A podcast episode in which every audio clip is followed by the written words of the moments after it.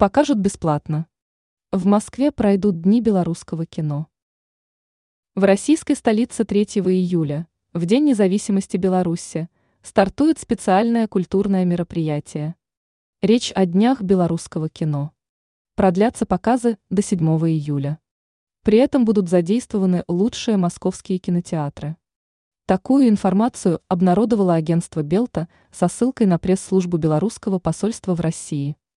Уже известно, что программу откроет премьерный показ киноленты Александра Ефремова «Лист ожидания», повествующий о белорусских медиках.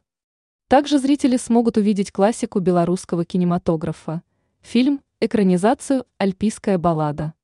Помимо этого, москвичи ознакомятся с современными работами белорусских кинематографистов, среди которых правила геймеров, следы на воде, звезды седьмого неба и другие. Продемонстрируют белорусские фильмы в лучших московских кинотеатрах. Вход бесплатный, но по предварительной регистрации.